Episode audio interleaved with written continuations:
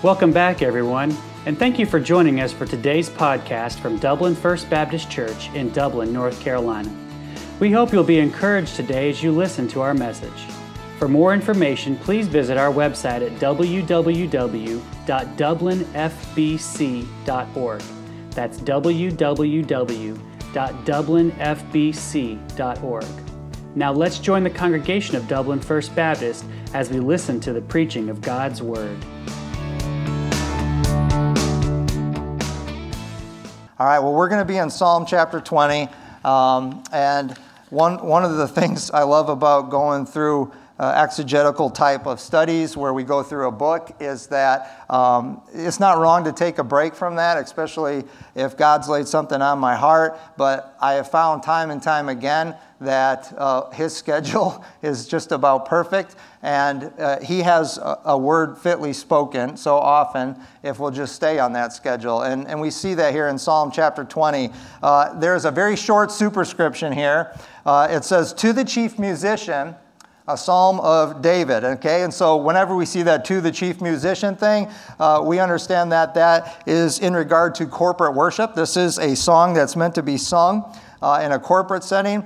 And then uh, it also says of David. So we know that David is the human author of this psalm. And um, God divinely inspired it through him. Uh, God had David write this uh, particular psalm in his hymnal. And like most other psalms, it's a prayer as well. Uh, the songs we sing tonight and, and, we sing often here at Dublin First Baptist Church, the, the vast majority of them are prayer type songs. They're directed to God. There's other songs we sing that are more of a testimony uh, type of hymn, but uh, this is not just a, a song to God, but it's also a prayer. And it's a little unusual in that this is an intercessory prayer, all right, or a prayer that we make for somebody else and for their needs. It's also unusual because this prayer song that God inspired David to write is a, a, a prayer that he wants prayed for him. He wrote it to other people to pray for him. So I guess in that sense, in some manner, it's actually a prayer request. Now, there's different genres of psalms. There's praise ones. There's uh, lament psalms. This one falls under the category of a royal psalm. It's, it's about the king, not just David, but most of the royal songs also have messianic implications the, about the, the final and the great king, Jesus Christ. And so this royal psalm is really a prayer for the king. And we're going to read it here Psalm chapter 20 verses 1 to 9. The Lord hear thee in the day of trouble. The name of the God of Jacob defend thee. Send thee help from the sanctuary and strengthen thee out of Zion. Remember all thy offerings and accept thy burnt sacrifice, Selah. Grant thee according to thine own heart and fulfill all thy counsel. We will rejoice in thy salvation, and in the name of our God we will set up our banners. The Lord fulfill all thy petitions. Now know I that the Lord saveth his anointed. He will hear from his holy heaven with the saving strength of his right hand. Some trust in chariots and some in horses, but we will remember the name of the Lord our God. They are brought down and fallen, but we are risen and stand upright. Save, Lord, let the King hear us when we call. Uh, in verses 1 to 3, in this uh, psalm, that is a prayer request uh, that David is giving, asking for intercessory prayer to be uh, done on his behalf. We see an intercession for God's protection. And in verses 1 and 2 specifically, he highlights the resources that uh, afford that protection from the Lord to us. But let's look at verse 1. It says, The Lord uh, hear thee in the day of trouble. We have a God who hears. Um, it uses that name Lord. The Lord here, the capital L, capital O, capital R, capital D, and that is uh, his revealed name, uh, Yahweh. Uh, whenever you see that in the Bible with all four being capital, that, that is uh, the revealed name of God that he gave to Moses there at the burning bush and that he wanted the children of Israel to be known by and what he wants you and I to be, uh, to, to know him by. Uh, his personally revealed name, and it means, it means this the one who is. No beginning, no end, uh, the one who causes to be. He is our creator. And so it says, The Lord hear thee in the day of trouble. Not only do we have a God who hears, but we have a God who answers.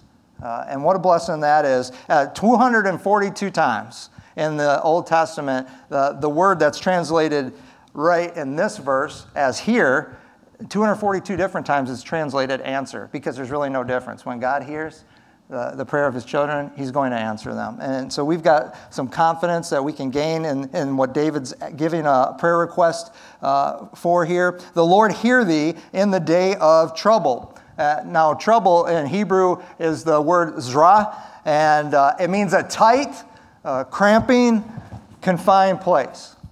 And there's probably a lot of people right now who have a, a new understanding of that.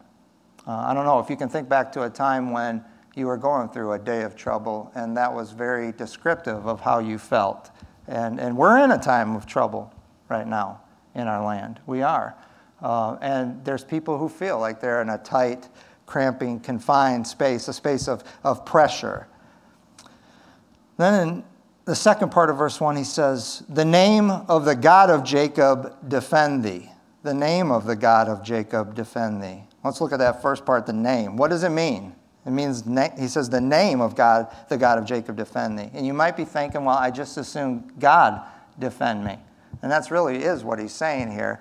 You know, um, in our culture, it might not have the significance that it did uh, at this time period and in this culture even today.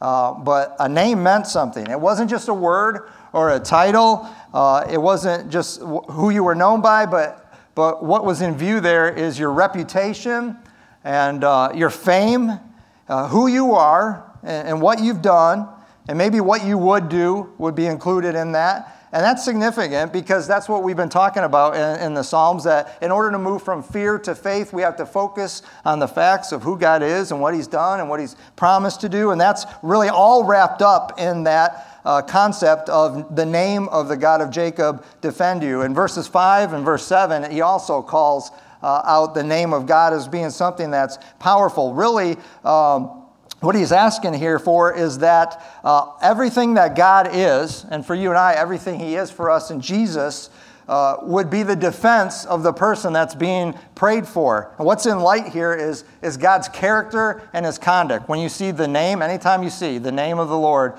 uh, doing something in Scripture, it's speaking of his character and his conduct. And uh, whenever we see that, uh, that phrase or that concept of his name, that's what we need to think about.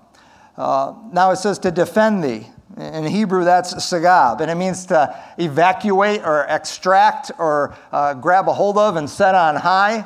And, and, that fits so perfectly with the day of trouble and being in a tight, cramped space. Uh, in the Army, uh, in the Special Operations community, they have this uh, device that's, some people call it a spy rope or a spee rope, but it's just a long rope that would extend from a helicopter. And, and when they wanted to insert uh, uh, a group of people or quickly evacuate them, and the helicopter can't land, it hovers low enough where the people can hook up to that. No parachute, nothing else, just a harness and a D ring, and it, and it can either put you in or get you out of a place uh, really quick. And I think I just, that just came to mind when I'm um, seeing here that he is calling us uh, to pray that God would defend us, to evacuate us, to extract us uh, out of that confined place of pressure. And then God of Jacob, even that is significant. I mean, he's using different terms here for who God is. And he's already used Lord, and now he uses God of Jacob. Uh, what, what's the significance of that? That's the personal covenant keeping God. The God that came to Abraham and came to Isaac and then came to uh, Jacob. And he said, We're going to have a relationship. Uh, it's a God who wants to be known by you and he who wants to know you. Uh, it's not just a, a, force that's out there, it's someone who wants to defend you, who wants to be uh, your help and, and to hear you in the day of your trouble. And look at verse 2. Where's this help coming from? Verse 2 it says, Send thee help from the sanctuary and strengthen thee out of Zion. Where's the help coming from? First of all, from the sanctuary. That's where we are right now. It doesn't look the same as it usually does from my perspective. Um, and in the Old Testament, it was in regard to the temple and especially that the Holy of Holies, uh, where God's presence was uh, in a very real way Ark of the Covenant and the mercy seat. And he's saying um, here, send thee help, your help is going to come from the sanctuary, a powerful symbol of God's presence. And it's God's presence that is our help in that day of trouble. There's another uh, kind of metaphor here. He says, and strengthen thee out of Zion. And what is Zion? uh, mean? And if we don't grab a hold of this and look into it, uh, we might just read it quickly. The Lord strengthened thee out of Zion. Well, literally in, in the Old Testament and for God's people, the Jews, Zion is Jerusalem. It's a city. Well, what does that mean? But it, it, who is there? God's people.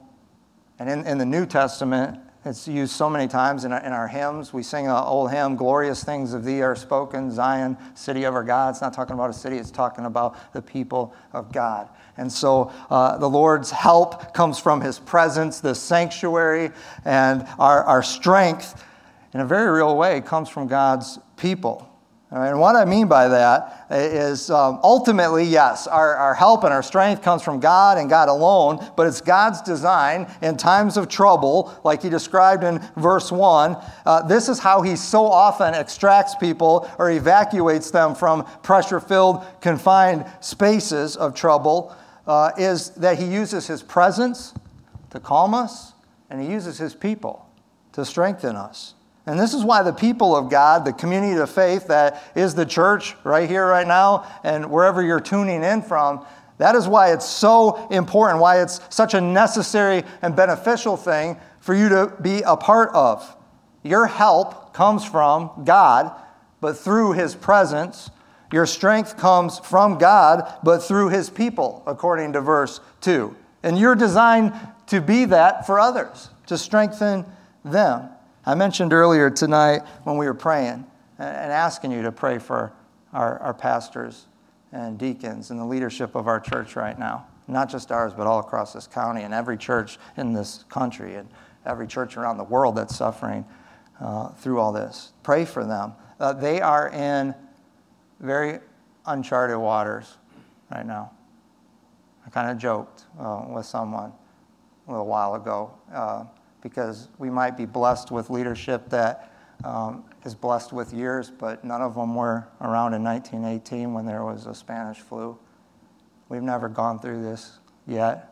And while we might be unchart- in uncharted waters, the thing that we can have faith in and be very confident and being very joyful about is um, we know who has the map and who can help us navigate.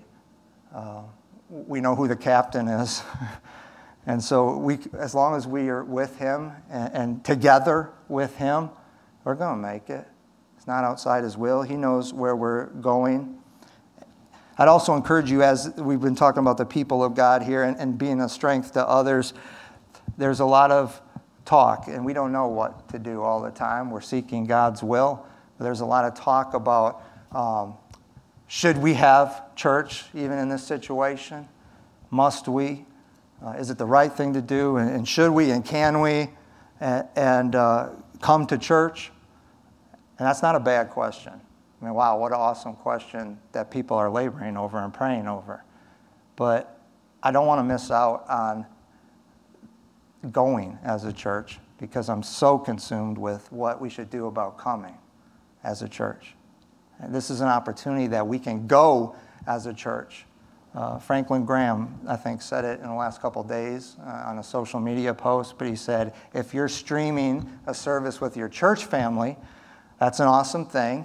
Enjoy it, worship God together, use this opportunity, and then go to your neighbor's house all around you.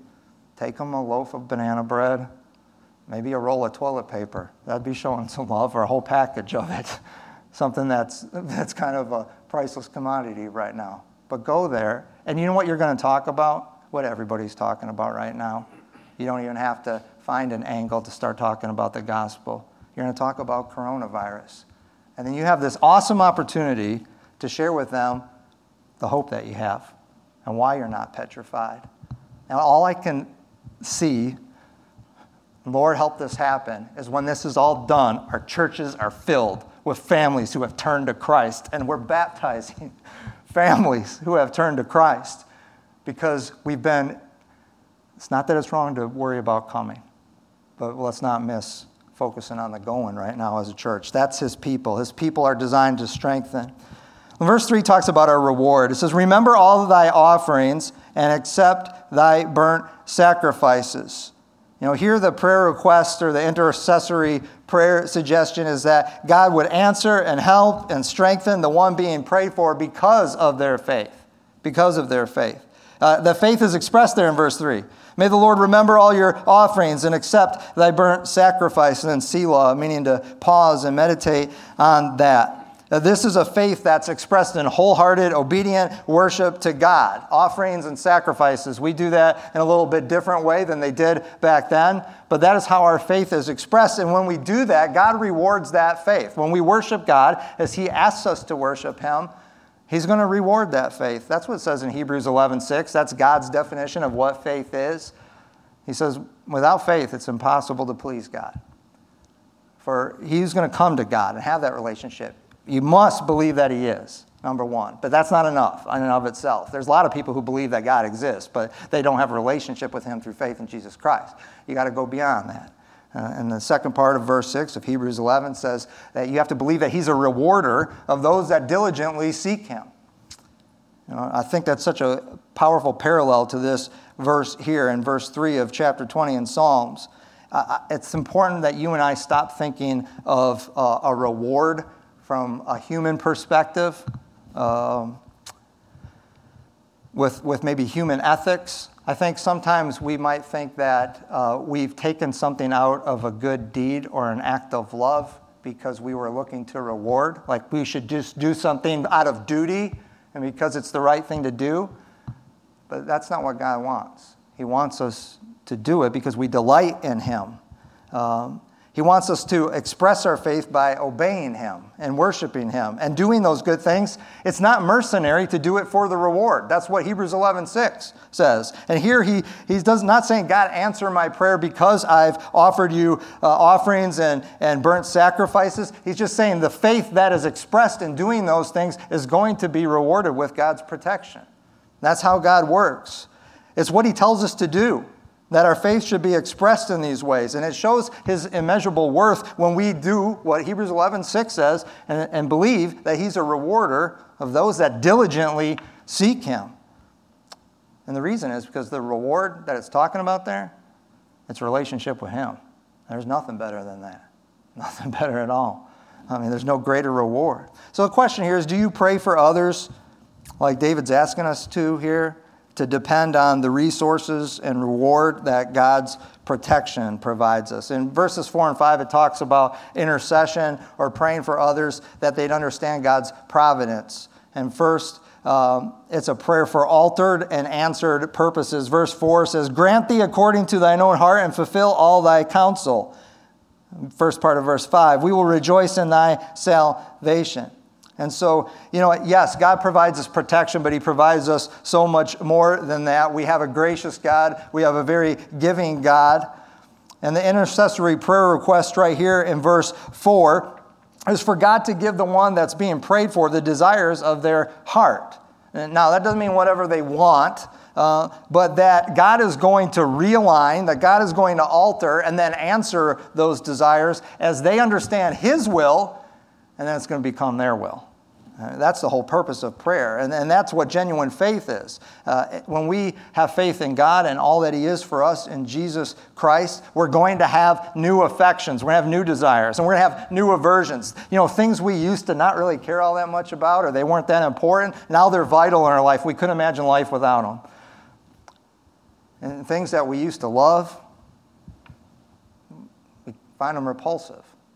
And God changes our desires, and He's promised here to fulfill them. We're going to have altered and then answered purposes for why we live. Verse 5, it says, We will rejoice in thy salvation, and that is where our joy is ultimately found. It's found in the salvation we have in God. And then in the second part of verse 5, it says, And in thy name, in the name of our God, we will set up our banners.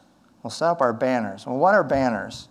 All right, and he says name of our God again. So, uh, based on God's character and God's conduct, that's what's uh, implied by name there. We're going to set up banners. And banners at that time were, were wartime military flags where soldiers would assemble under them. Uh, and uh, typically in different nations, they might have a symbol or the name of the national God, and he was supposedly uh, going to uh, empower them to have victory in battle. And David here says, We will remember, we will, uh, in the name of our God, we will set up our banners. In the name of our God. What name of God? What aspect of his character or his conduct do you want to use as an empowering symbol to live out your faith, even in times like these? Is it his sovereignty? That's a beautiful one. Is it his grace and his mercy, his love? I think whenever you talk to people about what their favorite character quality of God is, that's the beautiful thing is you could talk to 20 people and get 20 different answers because that's who he's been for them. And you probably get 20 answers for someone who's lived long because God's been so much to them. What name of God, what aspect of his character or his conduct, what he's done for you, would you use as an empowering symbol in the midst of a battle? We're in a battle right now.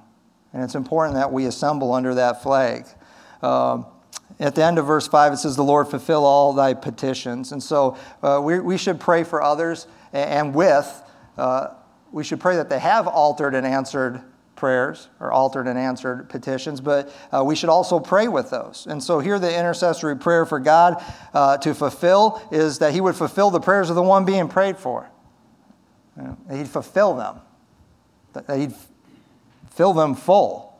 And that's what God does. You know, Ephesians 3:20 talks about how God responds to us when we see Him as the great benefactor and we as beneficiaries. He doesn't just meet our needs, He's exceedingly, abundantly, beyond we, everything we could ask or, or think. And I've been challenged this week. Um, I've been challenged to pray God sized prayers. I think things like this that we're going through right now, there's so many things we can learn from it. But my prayer life has changed in the last two weeks. And um, when I might have prayed for someone two weeks ago and it was help them to have a good day, there's nothing wrong with that prayer. My prayers are a lot different now for them. Uh, when I see people that, that God can uh, remove cancer from someone, you know, and they can win that battle when it doesn't look good, and our God's big enough to remove this coronavirus if it's His will. But are we going to pray for that? Are we going to pray God sized prayers? Or are we going to be like, can I have this, God? When He wants to do exceedingly abundantly beyond all we could ask or think. God wants to fulfill, He wants to fill full. That's who He is, that's His character. It's what He does if we will pray that way. Do you pray for others that they will come to know God's will, that they come to submit to it, that they come to rejoice in it, and then be filled full of His will for them. And then finally, in verses 6 to 9, there's a prayer of intercession for God's power, that this person would understand and experience and um, totally be transformed by God's power. Uh, first, regarding salvation, in verses 6 through 8, it says, Now know I that the Lord saveth his anointed. That's a confidence, strong confidence. Now know I that the Lord saveth his anointed. Well, who's his anointed? I mean, that might be good, but you're, am I his anointed? Um, who's his anointed? It's whosoever will. Whosoever will respond to his grace through faith in Jesus Christ. It's also, uh, I mean, we can even see the beginnings here of it definitely pointing to Jesus Christ in Isaiah uh, chapter 42, verse 1. Uh, Jesus Christ is referred to as my elect or my anointed or my chosen one. And so here we, we get even messianic aspects, and it will come through even stronger here. But look, it says, Now I know that the Lord saveth his anointed. He will hear from his holy heaven. And that salvation comes from heaven because it comes from him. In Revelation chapter 7, verse 10, it says, Salvation belongs to our God who sits on the throne and to the Lamb. That's where salvation comes from. That, that's the only place salvation comes from. What a beautiful song. A song that's sung in heaven. A song you will sing one day in heaven, and really we ought not wait till we get there. Revelation 7:10. Salvation belongs to our God who sits on the throne and to the Lamb uh, because it comes from heaven. And that salvation comes from God through the Lamb. And here we find Jesus again at the end of verse 6. Uh, he will hear from his holy heaven with the saving strength of his right hand. And who is that? God's right hand right. Jesus Christ. Our right hand of power, when we think of power, we might think of might and strength. So often, when it refers to God's right hand in the Bible, it does mean that, but it also means His mercy and grace, and that's Jesus Christ. Power and mercy aren't opposites. In Jesus Christ, they're all in one. It's God's powerful and strong right hand, and it's God's merciful and gracious and loving right hand to you and I. And so, what will you trust in? Are you in a tight, confined place? A day of trouble? Where will you choose to place your faith? In verse 7, it says, Some trust in chariots and some in horses, but we, we will remember the name of the Lord our God. And I'm, I was moved as I studied this psalm this week to try to identify chariots and horses in my life. Sometimes they're outright sins, and sometimes they can even be good things. Is it wrong to depend on a husband or wife? No. Is it wrong to depend on them for satisfaction above God? Yeah. Is it wrong to depend on a job or a safe place or think no, those are all good things. But we can't trust in them. We can't. We should remember the name of the Lord our God. And, and when that word remember, again, now in Hebrew, it's zakar. And I think it's important because it, it means so much more than like remember. Like I remember what I did yesterday. You know, I, I went to IGA.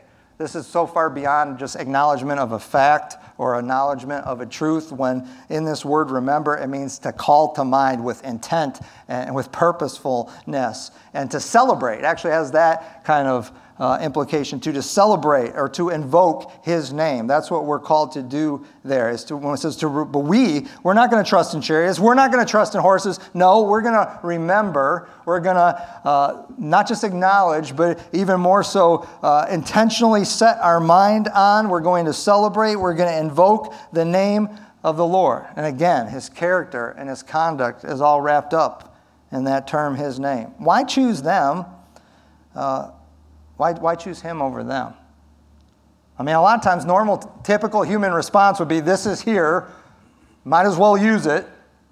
Other people have. Why would we choose Christ over them? Because it says in verse 8, they're brought down and fallen. That's why you should. We, we're risen we stand upright. That's why. Faith isn't just a saving option, Faith is a sensible option. And faith and reason, they're not mutually exclusive things.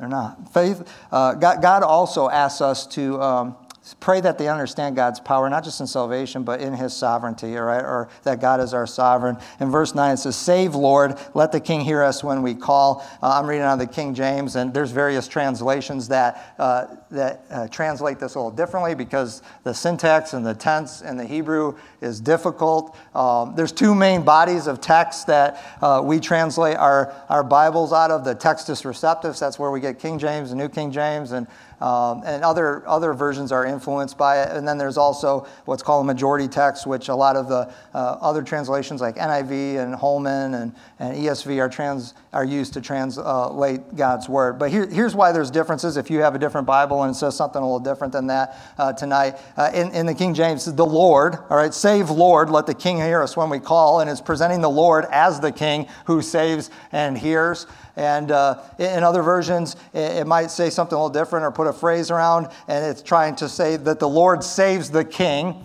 uh, the king being the one who's asking for this prayer request, David, and then, and then one day, uh, the descendant of David, Jesus Christ. Uh, and so uh, it's a prayer for the Lord to save the king. So which one? Yes, both of them. I mean, ultimately, David, David and even Jesus might be a, a subordinate king, but ultimately uh, the Lord is the king, and ultimately it's the sovereign king who hears and saves. And so here's a psalm that's uh, meant to move us to be full of praise and move us to maybe more intense uh, level of prayer to our sovereign Savior who hears and saves. Uh, the prayer request right at the beginning and wrapped up, bookended at the end there of this psalm.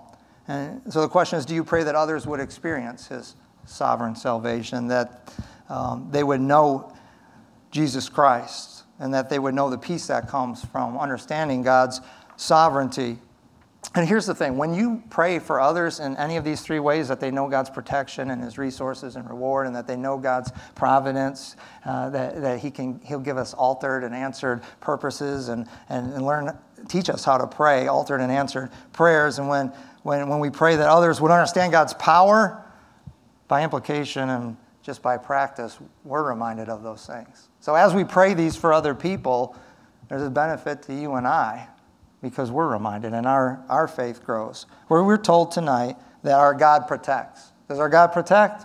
He does. We've got an infinite resource in, in the Lord, the one who is, the one who causes to be, and we've got an eternal reward. And we have a God who provides, and we're called to have altar purposes and petitions, and we're called to pray that others would.